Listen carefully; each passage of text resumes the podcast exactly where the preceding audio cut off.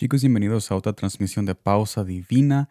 Son las 5.24 pm, noviembre 18, miércoles, y en este día un poco frío estaremos disfrutando de la presencia con ese amor caloroso de nuestro Padre Celestial. Ya la otra semana es Thanksgiving o Acción de Gracias, como lo dicen, y espero de que estén listos para subir de peso y para tener muchas conversaciones muy calorosas y amables con nuestros familiares. Yo sé que en esta pandemia quizás va a ser un poco difícil, pero siempre hay una manera para que nosotros podamos llegar a ese encuentro familiar, porque para eso es, si no hablamos con nuestras familias durante el año, por lo menos usemos este momento, este holiday, este día feriado para por lo menos tener la excusa de quebrar el hielo con aquellas personas que pensamos nosotros que no tienen nada bueno que decir, pero cuando comenzamos a hablar con esas personas nos damos cuenta de que ellos tienen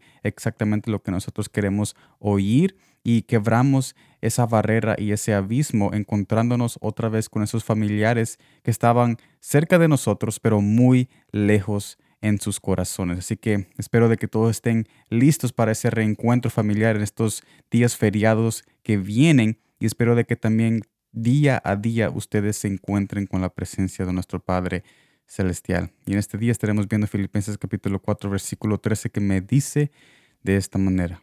Todo lo puedo en Cristo que me fortalece. Pero ¿qué significa cuando Jesús dice todo esto en este pasaje? Cada vez que leemos este pasaje muy reconocido, lo que se nos viene a la mente es una victoria, porque el pasaje tiene esa esencia de vencer algo que nosotros estamos pasando. Pero si vemos el contexto de este pasaje, podemos descubrir que Jesús nos invita a ver la victoria no más bien en salir del problema, sino en soportar nuestra condición actual con una esperanza que pronto nos sacará mejores. Mira lo que dice Filipenses 4, versículo 12. Sé vivir humildemente y sé tener abundancia. En todo y por todo estoy enseñado, así para estar saciado como para tener hambre, así para tener abundancia como para padecer necesidad.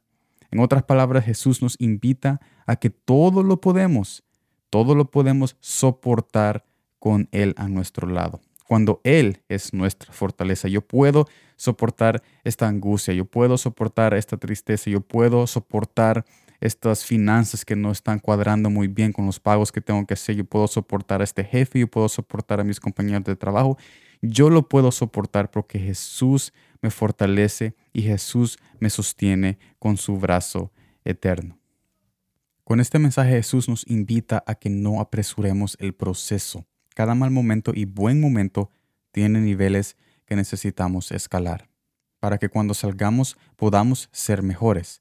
Esto me lleva a un momento donde mi hermana menor estaba haciendo las tareas, las hizo apresuradamente para terminarlas, pero sacó una mala nota, pensando que mi mamá no iba a notar. Ella después fue llamada para hacerlas de nuevo, hasta que por fin sacó el promedio adecuado para su crecimiento mental. En muchas ocasiones así es Jesús con nosotros. Queremos nosotros salir de nuestro dolor rápido, de, de nuestra tristeza rápido, con adicciones y placeres y no estamos compensando con cosas que nos están últimamente y al final dañando. Pero Jesús nos llama a que no tratemos de escapar la realidad. Más bien nos invita que nos invita a quedarnos en el dolor por un momento, porque es allí donde su fortaleza se luce para después salir con papá juntos en una nueva relación, que nació fuera de tal situación incómoda, porque esa es la meta, que cada problema que pasemos sea un aumento a nuestra relación con Él, para, descubrir lo que Él es y lo que puede hacer en nosotros. Mira lo que dice Éxodo capítulo 15, versículo 2. Jehová es mi fortaleza y mi cántico, y ha sido mi salvación. Este es mi Dios, y, y lo alabaré, alabaré, Dios de mi Padre, y lo enalteceré. En otras palabras, Jesús me está invitando a mí y te está invitando a ti en este mensaje a que no nos apresuremos a salir muy rápido de las cosas que nosotros estamos pasando porque entonces nos vamos a perder esa gloria y esa presencia de Dios. Por eso es que muchas personas hoy en día dicen que Dios no existe, que Dios no es real, que Jesús no es Dios, que aunque murió, murió pero era hombre. La verdad es que todos están apresuradamente saliendo de sus problemas con lo que acabo de decir, con adicciones, con placeres, con otras cosas que nos distraen de la realidad que nosotros estamos viviendo en una situación de angustia y es necesario lidiar con esa situación en el momento presente y no solo ponerlo atrás de nuestras mentes y olvidarlo y actuar como que nada está pasando, porque Jesús lo que está viendo es la situación y nuestra condición que estamos poniendo en alto, que más después va a venir a nosotros a pegarnos en la frente cuando, cuando esas adicciones y esos placeres y esos amigos y cualquier cosa que usamos para poner esa situación en alto se vayan, nos abandonen y esa misma situación de angustia y de tristeza siempre va a estar ahí porque no decidimos actuar en el momento.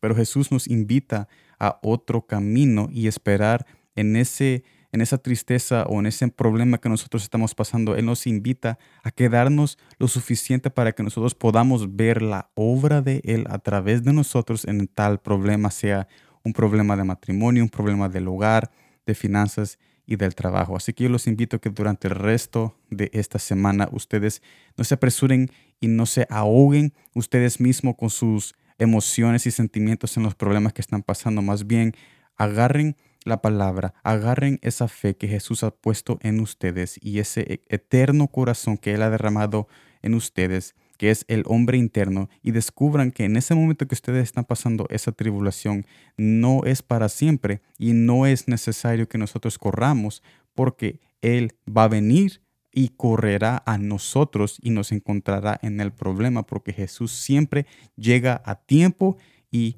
fuera de tiempo. Así que yo los invito a que sigan adelante. Ustedes tienen un gran propósito en esta vida. No sé qué edad tú estás, o sea, qué edad tú tienes, el que me está escuchando en este momento, pero sea que tengas 80 o 40 o 20, no importa. Si tú estás vivo y si tu corazón está latiendo es porque Dios sigue obrando en ti y a través de ti. Así que siga adelante, nos vemos en la próxima y como siempre, gracias por el tiempo. Thank you